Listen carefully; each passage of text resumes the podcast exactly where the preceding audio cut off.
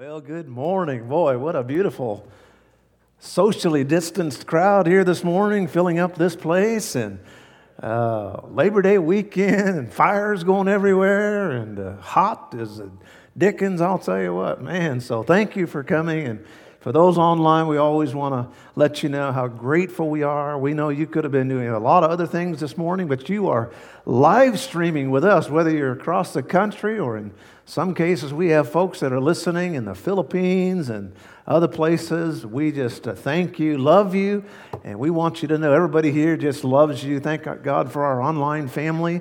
And I know if you weren't in a distance or maybe medically unable, you would be here. And uh, someday you will be, and we're looking forward to that. So thank you for joining. We love each one of you, and I hope that you'll make sure that you continue to watch. And I know this much if you just happen to turn in, and uh, it is not an accident because I prayed that God would just touch you and that you would uh, follow along and that you would become involved. And so, thank you for watching this morning. We are talking about living a faithful life. A faithful life. Now, this morning, the maximum in faithfulness. Throughout the incredible history of God's church triumphant, around this world for the last 2,000 years, the record is undeniable that a faithful but persecuted church is a strong church.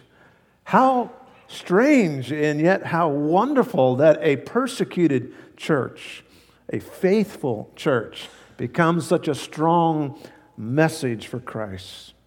Our dear missionaries in Eastern Europe have uh, told us uh, how that they have heard firsthand. We, as a church, have heard firsthand from our wonderful pastor brother there in Kiev. Uh, and uh, he came and told us how that when he was a child, the government would not allow Bibles to be read out in public, or in some cases, would confiscate Bibles from children while they're at school. Oh, hmm. They do that now in our public schools. And they confiscate it from these children so that they won't read that dangerous book.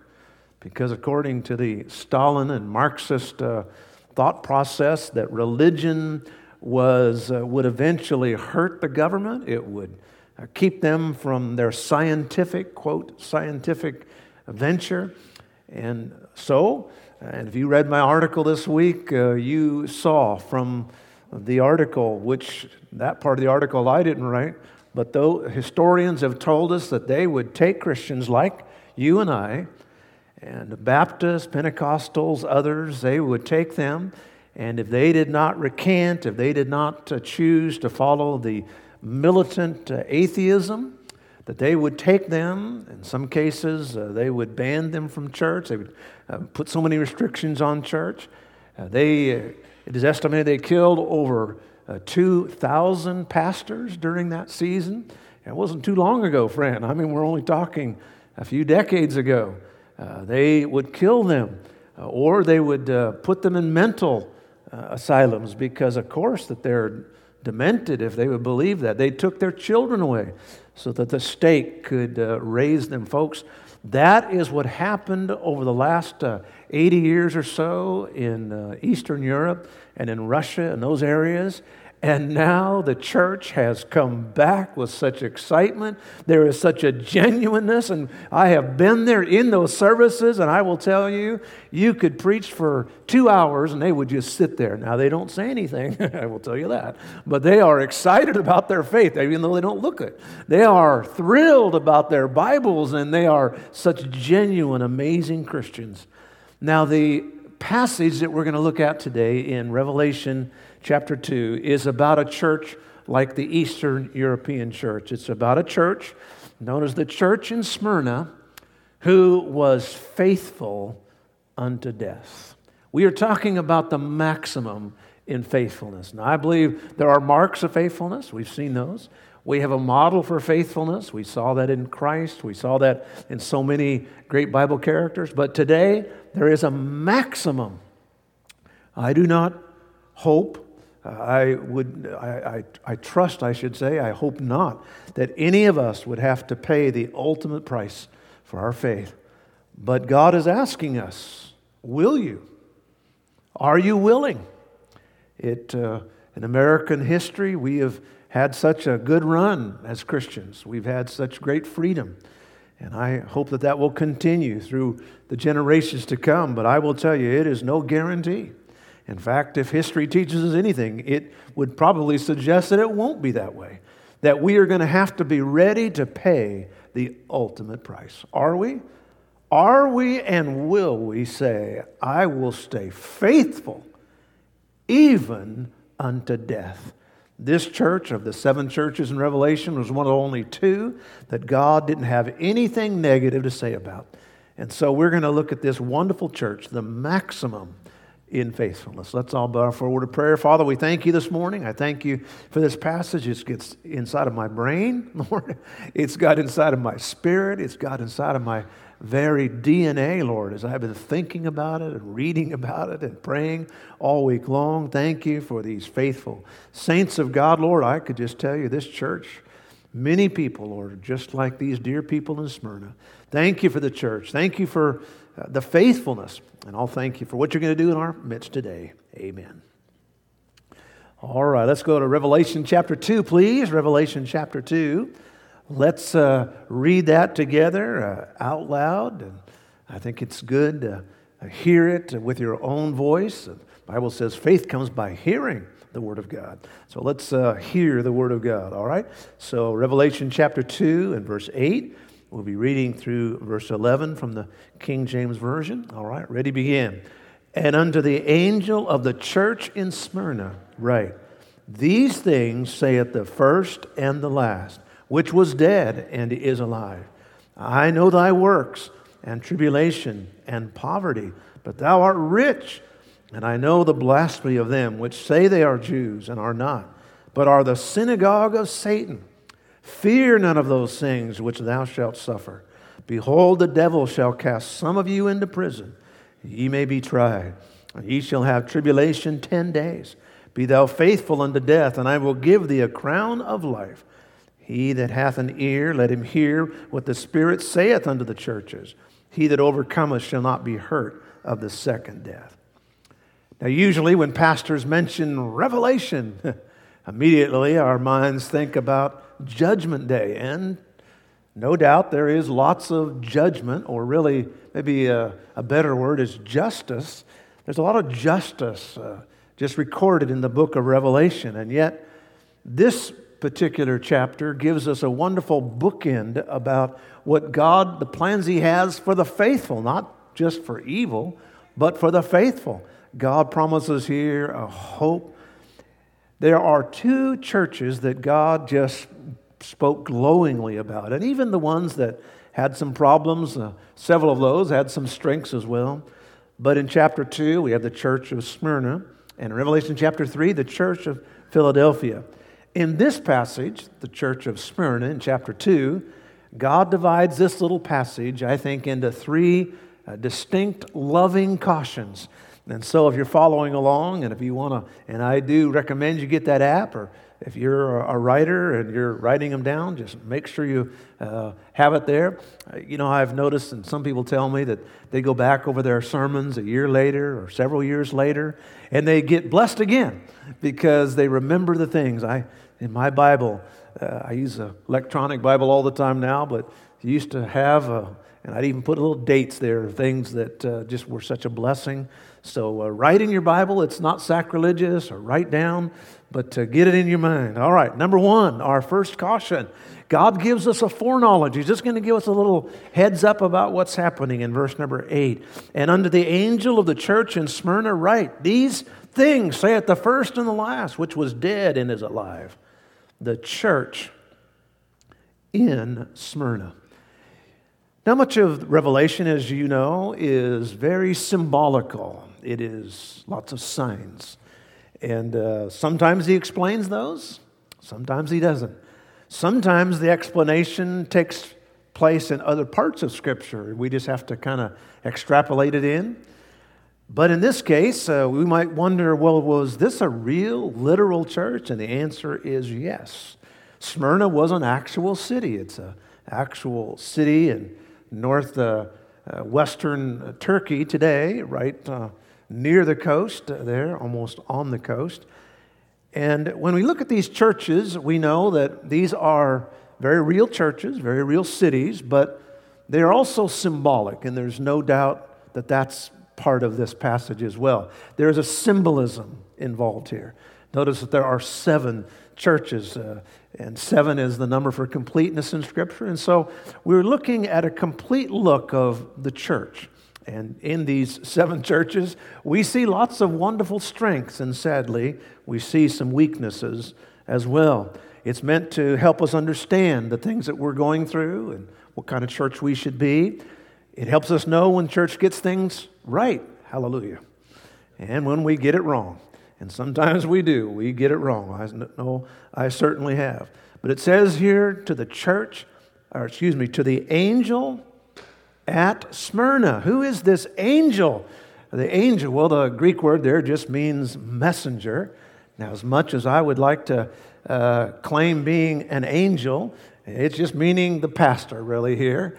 And it's saying that so God uh, hand delivered after John wrote it down, then he uh, gave it to some messengers. These messengers went throughout Asia Minor, uh, Turkey today, went to these different cities, and here he comes to Smyrna. He knocks on the door of the pastor, and he says, Pastor, here is a message from God. Now it's from Jesus. He spoke it to uh, the Holy Spirit. The Holy Spirit spoke it to John. John wrote it down, and then he gave it to these messengers to deliver to the pastor. The pastor then would uh, speak it to the people. Now, let's talk a little bit about Smyrna for just a moment because it does play into understanding the passage. The passage. Smyrna was, uh, was a quite a little city, not a huge city, but uh, for some reason it had become a center of the emperor Domitian. Domitian was the Caesar during this particular season. He uh, was uh, widely looked at as a, a very uh, important fellow. Uh, he was uh, not one of their better Caesars, uh, but in fact, most Caesars would make sure that after they died, they would be thought of as deity. But Domitian came to the point where he felt like everybody should consider him to be deity before he died. And so he actually made people call him Theo in the Greek language. And so Theo, Domitian, and uh, in fact, you'll see different uh, uh, designations. I think one of them is DM, and that's uh, Domitian Maximus, meaning he is God, he's the maximum Lord. And he would make people call him Lord. In fact, that is one of the issues, and that's why this church is persecuted, because he made everybody say that the government is Lord. The government is my Lord. I will do whatever they say. I will do whatever the emperor says. And these dear saints of God, who were sweet people, they were not rebellious, loud mouth, marching crazy people. These were mostly an agrarian lifestyle. They uh, loved just to tend their sheep or to you know, go out and plant their crops and get up in the morning and be with their family and cook some bread and work during the day and come home and play with the children and uh, speak with their wife. They had a very wonderful pastoral lifestyle. They loved it. They were uh, just enjoying life, and yet this emperor was making life miserable for them because he made them say, I am Lord. And in fact, in close by Ephesus, they actually today, you can go and find ruins where they have made Domitian the Lord God. In fact, you may remember, I don't know if it was last Sunday or the Sunday before, I talked about Polycarp. Polycarp uh, known as maybe the last of the early um, martyrs who actually knew some of the apostles. Uh, he was from Smyrna. And so here they are. They had, to, they had this, uh, they had quite a situation they were in. And so this message is given to the pastor. He's standing before the people in church. These are some hurting people. These are an oppressed people. Uh, many of them are slaves. Their hearts are hurting. Uh, some of wives have lost their husband. The husband's been dragged off, put in chains, and put in some cellar somewhere. Some have been killed. This was a hurting church. And uh, I'm sure many of them were thinking about bolting, saying, I'm not even going. I'm not even going to be part of church. It's too much trouble. So, what it says here in verse 8 unto the angel, to the pastor, tell him, speak to the pastor. And sometimes uh, God speaks to the pastor and first, sometimes he speaks to others first. But it says, These things saith the first and the last. And so here we find Jesus, of course, the, is uh, referring to himself as God. We know that because this is the same phrase as the Old Testament prophet uh, Isaiah said in Isaiah chapter 41 and verse 4 Who hath wrought and done it? Calling the generations from the beginning. Who does something like that? Who can say from the beginning to the end? Who can look at everything and say, I started, I ended, I'm Alpha, Omega? Who does something like that? Well, the prophet said, I am the Lord, the first and with the last, I am He. Here we find Jesus repeating that same phrase. That's no accident. Jesus is saying, I am God. I am God in the flesh. You can trust these words. Hear me. Thus saith God, I am faithful God. I call the beginning and I call the end of something. And that's what he's saying. And I am glad that God is in charge of everything and that he's faithful. I'm glad God never calls in sick. God never had to have a mental health day. Amen. We got to love those mental health days. I tell you what, I, some people tell me I'm, I'm, I'm, taking a mental health day. I said, Really? Man, you get paid for that? Wow. And, uh, but God's never taken a mental health day. And here we find God giving us his background. And in case we're wondering, he said, Just in case you're wondering, I am the first and the last. I can call something at the beginning, I can call the end of something.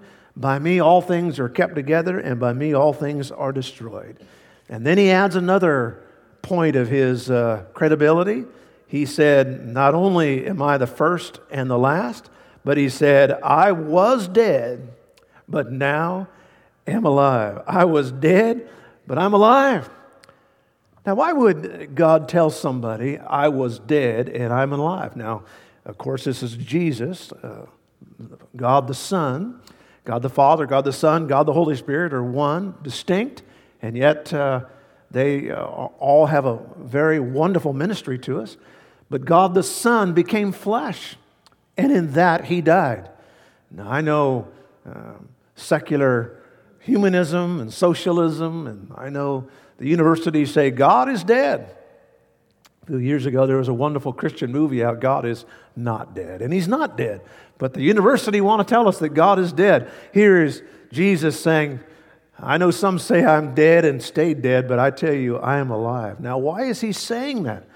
Because just as we sang a few moments ago to encourage us that no matter how dead things are, God can bring them back to life. And God can literally bring us to life. And in the event that some of you have to die, it's not permanent, it's just temporary. That's what he's trying to remind them. Now, there's an interesting note here I think we ought to look at, and that is the name Smyrna itself. The name Smyrna, or the, the name of the city, is actually from the word myrrh, as you might see by looking at that. Myrrh. Now, you've heard the word myrrh. Myrrh is a, a shrub, a thorny shrub. It is uh, there in the Middle East. By itself, it doesn't look like much. By itself, it doesn't do much, just a shrub. But when you take it and you crush it, it is so aromatic, it is so strong and sweet that they would actually put it on dead bodies to keep away the stink because they didn't have the normal uh, refrigeration that we have, you know, to put dead bodies on. And so they would put this uh, myrrh on it. You may remember that in John chapter 19. They put myrrh on the body of our Savior. It is also not only aromatic, but is it amazingly valuable. You may remember that the Magi in Matthew chapter 2, the wise men as we call them, they came from the far east and they brought gold and frankincense and myrrh. Myrrh was only usable when it was crushed. I think it's easy to see the parallel then for us. We, as God's people, become valuable. We become so beautiful when we're crushed. And when a life is crushed, a godly, faithful life is crushed, that's when it becomes so usable. That's why God is saying here, hey, church of a crushed shrub, hey, church that is uh, uh, being uh, pressured, I want you to know you are valuable and you are a wonderful, sweet smell for the Lord. And then in verse number nine, he continues this uh, heads up I know your works. I know your tribulation, the tough times, the poverty, parentheses, but you're rich. he doesn't want anybody dwelling on that for even a second. Don't think about how poor you are.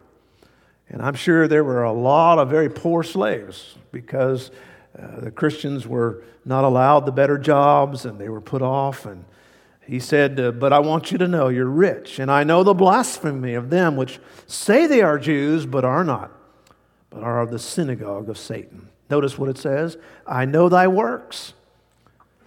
How does he know our works? Because he's watching. If you remember back in Revelation chapter 1, we see this wonderful description of Christ. Remember, his hair is white, and it says his eyes are as a flame of fire, meaning these are holy eyes that see everything. And where are his eyes? His eyes are on the church. It says, I know thy works. I know. I'm watching. I wonder how we would do life different if we looked up and saw Jesus watching us.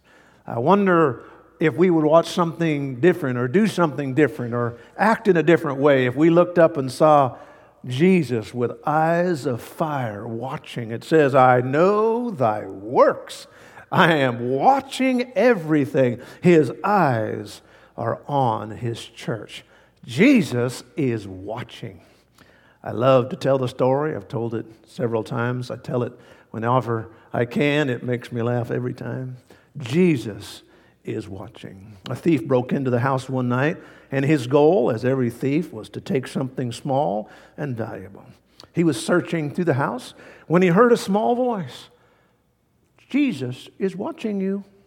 He stopped for a moment, said to himself, Man, what was that? Must be a voice from my old Sunday school days. So he just continued on, uh, forgot about it, began searching. About five minutes later, he heard the voice again Jesus is watching you. He turned the flashlight in that direction and saw a parrot over there. And he said to the parrot, What is your name? The parrot said, Moses.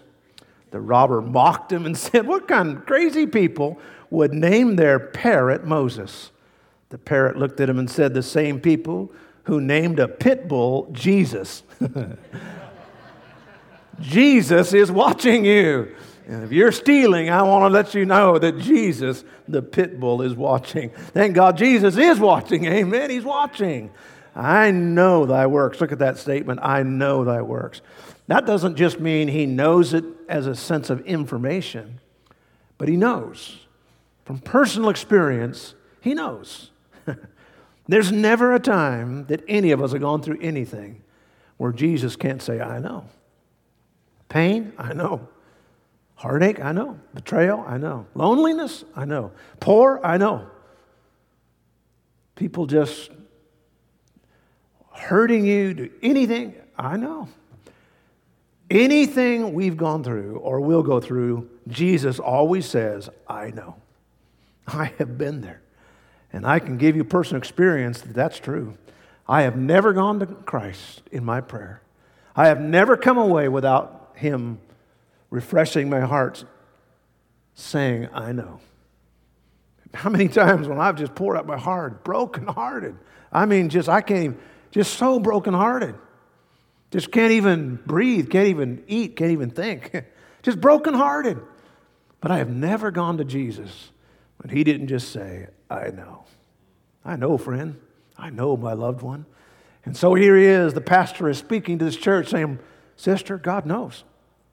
I know your heart is breaking with your husband gone now. I know, brother, your heart is breaking with going on in your family, or I know you can't supply for your family like you'd like to. They're taking your money, they're hurting you, whatever the case. I know. I know your tribulation. There's that big word. We're not talking about the great tribulation. We're talking about, actually, the word is pressure there. It's the Greek word is pressure. He said, I know the pressure you're under. I know what you're going through. And I want you to know, uh, I know. And uh, isn't it wonderful that someone knows what we're going through? And I think it'd be nice if we would maybe be a little more understanding and a little more merciful of what people are going through. I've had a, I tell you what, I'm so blessed. I have such good, had so many people uh, say so many nice things about our ministry, about me, and I appreciate it. Occasionally, though, we get a, uh, something a little bit negative, or I get something negative on a personal level. And, and uh, I remember telling one friend, uh, one person, I said, you know, uh, just a little bit of mercy here would be helpful, you know, just because someday you might be going through the same thing. I just want to just want to warn you, you know, I know you're got your opinions, but uh, someday you may be going through the same thing. The famous quote is very true, often true, I should say, and that is never criticize another until you've walked a mile in his moccasins. Now, Jesus has walked in our moccasins. I think typically it's more like what the comedian Steve Martin says. He said, Before you criticize a man, walk a mile in his shoes. That way, when you do criticize him, you'll be a mile away and you'll have his shoes too. And I think that's more usually what we do, isn't it? We don't really uh, walk in a person's shoes, but I want to want you to let you know Jesus has walked in our shoes. He's walked a mile in our shoes. He's walked 10,000 miles in our shoes. He cares. He knows. Then notice what he says I know your poverty, but you're rich. Now, there are two Greek words for poverty. One is uh, meaning just uh, having your basic needs, but uh, you, uh, but you're not just destitute. I mean, you just have the basics. That's not this word. This word means absolutely nothing. He said, I know you have nothing. I mean, nothing. And I, Pauline, my precious wife, and I have been in a few huts of these saints, uh, beautiful Christian people in that island of Vanuatu. And I mean, when I say nothing, I mean nothing. I mean, not even a blanket, not even a pillow. I asked the missionary, I said, How do they sleep? He said, They just put their head on their arm. I said, Man, I would, I would never be able to walk if I woke up in the morning and laying on that. It was just like that, you know, and no pillow, no nothing. And they didn't have a closet, didn't have a chair, didn't have any clothes. I mean, they had nothing. You talk about hand to mouth. Every day it was just what I can have. And yet they were so happy in the Lord and they were so grateful just that we came to visit them, dear saints of God. They are poor. Jesus said to these saints, You are poor. But I want you to know you are rich in God. You are truly and really rich. You know, we've seen how this works in the world. We've watched it oftentimes right before our very eyes. People who have what would seem like everything and yet are miserable. Ernest Hemingway once said the words, I am miserable. And these people who wear their Prada and drive their Lamborghinis and get on their big yachts, and it's not fun to be poor. It's not fun to even be without, and especially when you see some people having so much. But Jesus said, just remember, you have so much. You have so much. You are rich. You are rich. We look at the Marilyn Monroes and the Elvis Presleys and the Princess Di and the Robin Williams and the Michael Jacksons, and we look at them with all of they have, just miserable, absolutely miserable. Marriages that are just grieving, children that are disrespectful, no purpose in life. I'll tell you one thing you talk about riches. Just look around you, and if you see your children serving God, your sons and daughters, that is rich. You see your grandchildren serving God, that is rich. Just get a hug from little Anastasia. You talk about rich. That is rich. When she throws her arms around you, if you've never had a hug, get a hug from little Anastasia around here. She will, she will just make you feel like you are a zillionaire. I mean, you couldn't even have enough money to pay for that right there. And that's what God is saying. He said, I know you're going through it, but I want you to know, despite what you're going through, truly you're rich because you're valuing spiritual things. And then he gets really very straightforward here, no pulling any punches. He said, I know the blasphemy of those that say they are Jews that are not, but are of the synagogue of Satan. Blasphemy? Now, some people think that word is reserved for, you know, just these real, you know, terrible, terrible things, like, you know, some of this terrible sin that we see in the world. But right here, it's actually talking about a religious group. What? God is saying, You are blasphemous. And He is pushing, He is telling anybody who pushes against Christ, against the Bible, against the gospel, they are blasphemous. Notice what He says, even, and one of the most shocking statements in the whole Bible. Get this in your mind. He's saying you are, they are members of the synagogue of Satan, church. Here are some religious people who are part of the church of Satan, yet they think they're doing so good. What? That's some, this is not some crazy uh, conservative Baptist preacher, you know, blowing off smoke. I'm going to tell you this is Jesus himself who is stepping on some serious toes here. Look what he's saying. He is saying, they say they're Jews, but they're not Jews. Because as he says in Romans 2 and verse 28, he is not a Jew who's one outwardly, he is a Jew who is one inwardly. You may have a Jewish name, you've been born in Jerusalem, you may be lived all your life in Israel. But if you are not a believer in the Lord Jesus Christ, you are not a real Jew. Now, I'll tell you one thing that little statement right there get me kicked off of YouTube and everything else. But I will tell you that is true. That is absolutely true. And if you're not a believer in Jesus Christ, you are not a Jew. You are not a true Jew. You have to believe in Jesus for your salvation. And that's what he's saying here. He's saying, I know that you are enduring these secular pagans, this religious, uh, this, uh, this Greek mindset and the Roman government. And in addition to all that, then you also have to put up with the Jewish people. Turkey at that time, even today, had a lot of transplanted Jewish people. But he said they're not really Jewish because Jewish people, true Jewish people, have had a change of the heart, as Romans says. They have circumcised the heart, they've cut away the old man. And when Christ is in you, you are a spiritual Jew. And we all know that we've been grafted into the Jewish nation when you get born again. I, I know you think my name's Pollock, but it's really Pollockenstein. That's my name. Abraham Pollockenstein. That's what I really am to God because I am part of that spiritual uh, nation. That's what God is saying here. Thank God for his foreknowledge. Thank God for a little perspective. It's been said that a right perspective makes the impossible possible. Thank God for his foreknowledge. Now let's go to number two, the second point. Not only a foreknowledge, but a forewarning. Verse number 10, verse part of, uh, first part of that. Fear none of those things which thou shalt suffer. Things are coming. things. Things. Don't fear the things. There's all kinds of things coming your way. Aren't you glad God doesn't just stand up there with a big smile and saying, You're never going to be sad. You're always going to be happy. You're always going to have a great life. No, he tells it like it is. He said, folks, things are coming. I don't want them to. And I don't like it, but it's a fact. Things are coming. And yet, don't be afraid. Don't be afraid. Now, he's not talking about sensible fear. There are things that we are to be afraid of.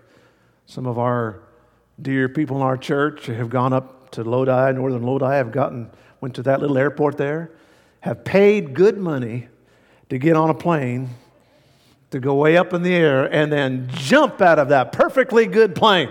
Now, I'm going to tell you something, folks. I am afraid of that, and I think that's very sensible.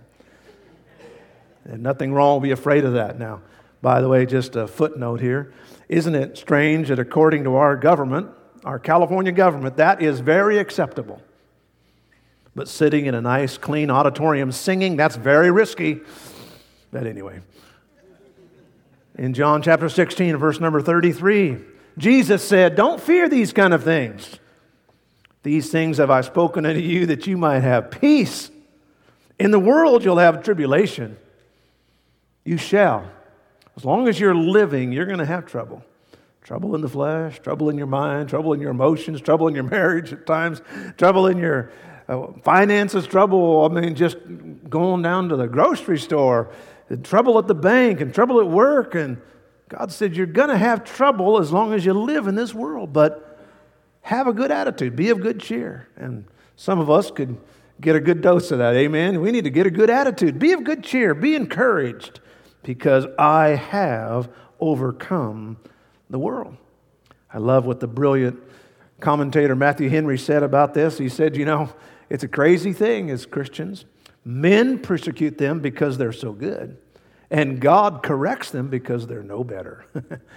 we get it from both ends.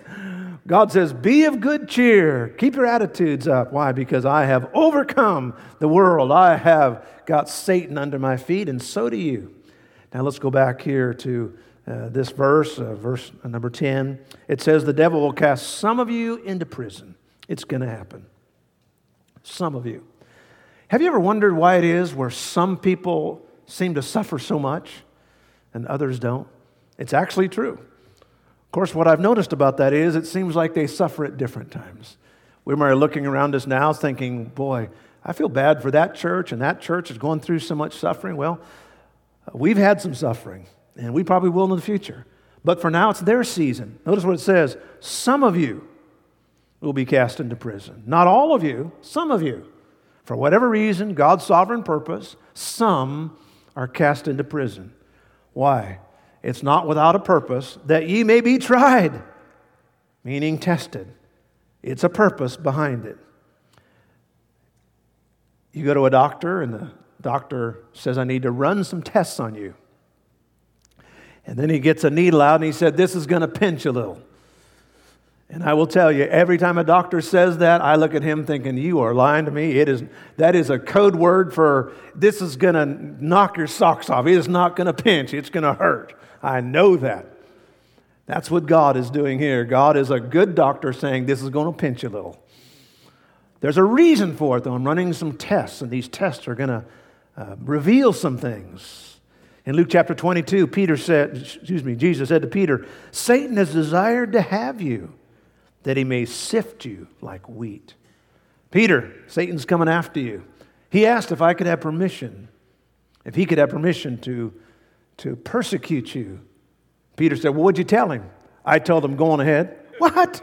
Go on ahead. Why would you do such a thing? He said, Because I wanted to prove to Satan, and I wanted to prove to every demon and every principality and to every generation that you can sift them, but you'll never have them. He said, Because I prayed for you that your faith would fail not. Folks, that's a good word right there. That's why God made uh, Peter go to the doctor, and the doctor said, This is going to pinch you a little. Man, this hurts. But God said, I needed to run some tests so that everybody could know just how beautiful salvation is. When you get saved, it's forever, it'll never fail. I tell you what, it's indestructible. A few months ago, I had to laugh everybody's been uh, all excited about these Tesla cars, and everybody's getting a Tesla car. And the, uh, the big president there, uh, Musk, uh, he designed a new Tesla truck, and he said it is indestructible. It can't even, you can't even break anything on it. And so he had his, the, they had a big press conference. I don't know if you saw it there. Big giant press conference, cameras rolling. He was trying to show that you could take a hammer to the side of that truck, you could take a steel ball and throw it at the window. I mean, just bounce off. So that guy took a steel ball and threw it at the, that uh, window of that truck, and the window broke. he let out some explicatives and said, Man, what happened? And uh, I thought, you know what? That's just, that's mankind right there. It's indestructible. Well, I guess it's not. But when God says our salvation will never fail, you can take that to the bank. And that's what he's saying there. Now, a foreknowledge, a forewarning, we must uh, hurry, a forearming. And I know I created that word, but uh, others have too, so we're going to use it. Verse uh, 10 and part B, God said, Now you want some weapons? Look at these weapons. I'm going to forearm you. For none, fear none of these things. Don't fear the things. They're coming, but don't fear them. The devil's going to cast some of you into prison that ye may be tried. And ye shall have tribulation 10 days. Notice three uh, aspects about our forearming. First of all, it is a limited circumstance. First of all, it will be not for everyone, it's limited. Some of you into prison. Aren't you glad God knows who can take what? I love what it says in Philippians chapter 2. Brother, dear brother Paul was having a tough time.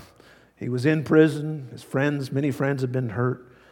And then in chapter 2, verse 27, it says, For indeed he was sick nigh. He's talking about Epaphroditus. He said he was sick nigh unto death, but God had mercy on him. God raised him up. Hallelujah. But God also had mercy on me, not on him only, but on me, lest I should have sorrow upon sorrow. Paul said, I'm just, God knew I couldn't take it. I, have you ever said, I don't think I could have taken that? It's probably true. God, in His mercy, said, Okay, I'm not going to put you through that. There have been times when I said, I can't take it, but God says, No, you're going to take it. But there are times in God's mercy that He just says, you know what, I'm going to limit it. And that's what He says here in this, number, in this verse. He says, some of you into prison. It's a limited circumstance. Not only will it not be for everyone, but secondly, it will not be forever. It's for 10 days. Now, many commentaries and many students of Revelation have said, oh, 10 days, you know, 10 is the symbol of, you know, the world. And it's a, no, I think probably just means they, some of them were cast into prison for 10 days, or it just means a very short time. I think the point being is that nothing for the believer lasts forever. No adversity lasts forever. How many want to say amen to that this morning? Amen. amen. Folks, no matter what adversity, it won't last. It may last a long time, but it will not last forever. It may seem like it'll last forever, but even if you are permanently disabled, for example, it doesn't last. As a believer, a change is coming. Joni Eareckson Tada, famous Christian writer, wonderful Christian woman, a, uh, wrote, uh, here's this precious, vibrant, strong woman of God uh, who became a quadriplegic after a tragic accident. She was uh, at a Christian women's conference. She was in the restroom, break. One of the women's, and this is her own words, she said, A woman was close to me putting on her lipstick and said, Oh, Joni, you always look so together and so happy in your wheelchair. I just wish I had your joy. Several women around her nodded. How do you do it? The woman asked as she put the cap on her lipstick. She said, I don't do it. In fact, may I tell you honestly how I woke up this morning? This is my average day. She said, I took a deep breath and said I would share it with her. After my husband Ken leaves for work at 6 a.m., I'm alone until I hear the front door open at 7 a.m. And that's when a friend arrives to get me up. While I listen to her make coffee, I pray, Oh Lord, my friend will come in soon, and I don't have the strength to face this day. This routine, one more time, I don't think I can take it. I don't have any resources. Lord, I don't have even a smile to bring into the day, but you do. May I have your smile, God?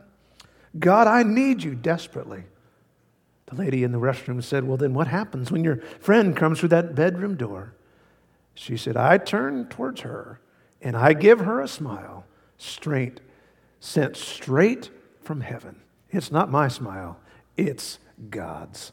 Friends, not their circumstances don't last forever. Even if we're permanently disabled, it is going to change. It will change when we get uh, taken to heaven or when heaven comes and takes us home. It will be great. God is forearming us. Not only is it a limited circumstance, but notice a lavish compensation. Be thou faithful unto death, and I will give thee a crown of life. Faithful unto death. What does that mean? Faithful to the word? I believe the Bible in its entirety. I believe Leviticus just as much as I believe the Psalms. I believe Deuteronomy just as much as I believe the book of Romans. I believe the Bible.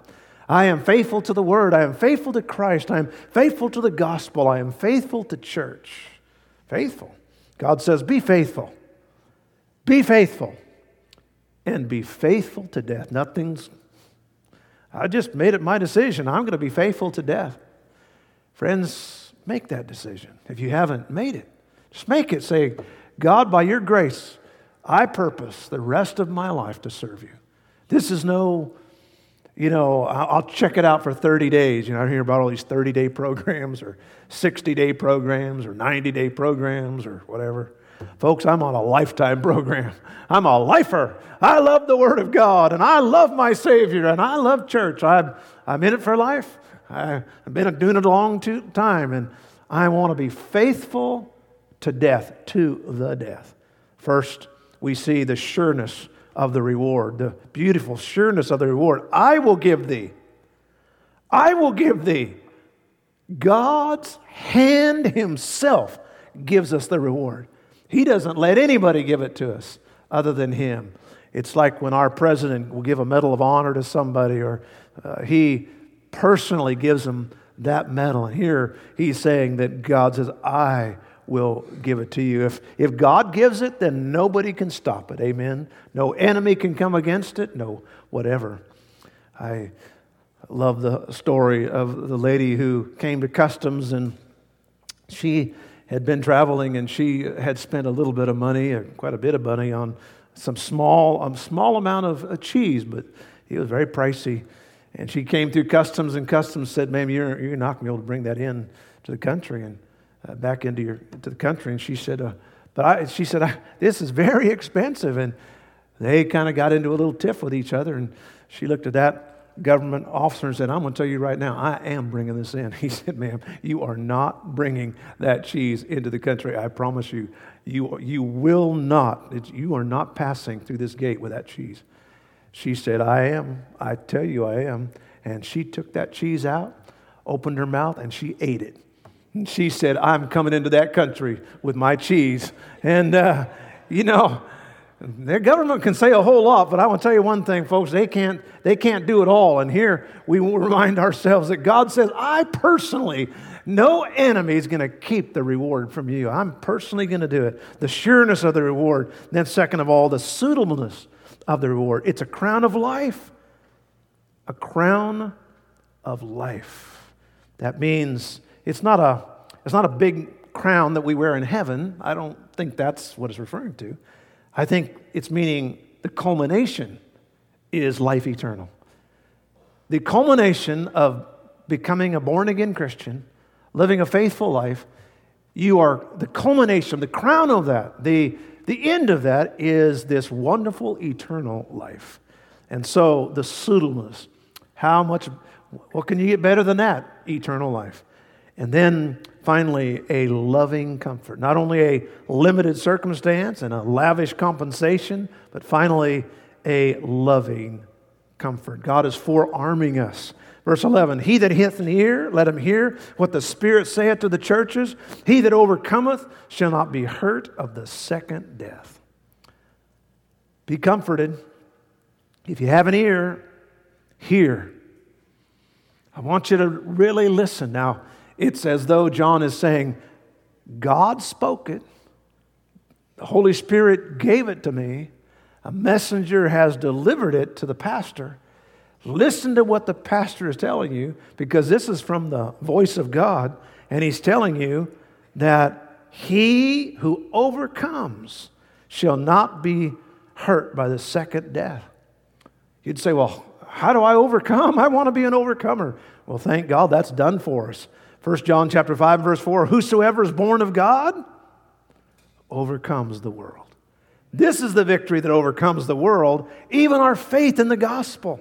Who is he that overcometh the world? But he that believeth that Jesus is the Son of God. The day that you got born again, you overcame the devil. The day that you said yes to Christ, you overcame the world. The day that you became a born again Christian, you overcame the flesh. The flesh has no power over you. And you are a true believer. And because of that, God says, no second death for you. What? Second death? What do you mean, second death? Well, there are two deaths, just like there's two births. There's a physical birth, but there's a spiritual birth. And there's two deaths. There's a physical death, but there is a spiritual death. And God is saying, if you overcome by becoming a born again Christian, by accepting Christ as Savior, you overcome the devil, you overcome the world.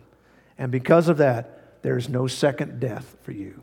Be excited about that, be joyful, and even though you're going through so much trouble, be faithful unto death. I share this as we conclude this morning.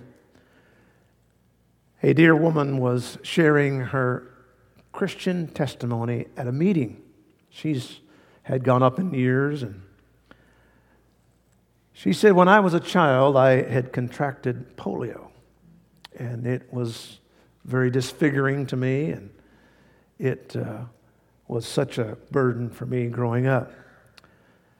She said, My mother would leave me in Sunday school, and I would faithfully try to be there and read my Bible and be a good girl in Sunday school and church. But she said, I would always ask my mom if I could wear her locket while I was in Sunday school. My mom thought that I just liked the locket.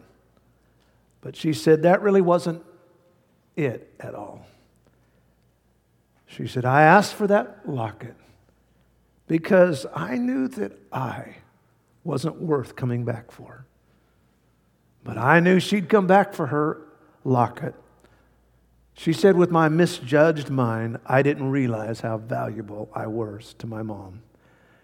As I read that story, I just had to think about how many times we've thought the same thing. You know, we're trying to be faithful to Sunday school, faithful to church, and faithful reading our Bible, and yet I think many times we feel like, is my valuable to God? Am, do I, does God even know what I'm doing? If God care what I'm doing? And what about if I'm even faithful to death? Well, I remind each of us that God says this Himself, He's coming back. He's coming back for each one of us, and He knows us. And he has got for us a crown of life. And he said, I've got something so special for you. Don't give up, my friend. I'm coming back for you. And I'm glad that he is. Jesus is watching. Jesus is watching. Our heads are bowed and our eyes are closed this morning.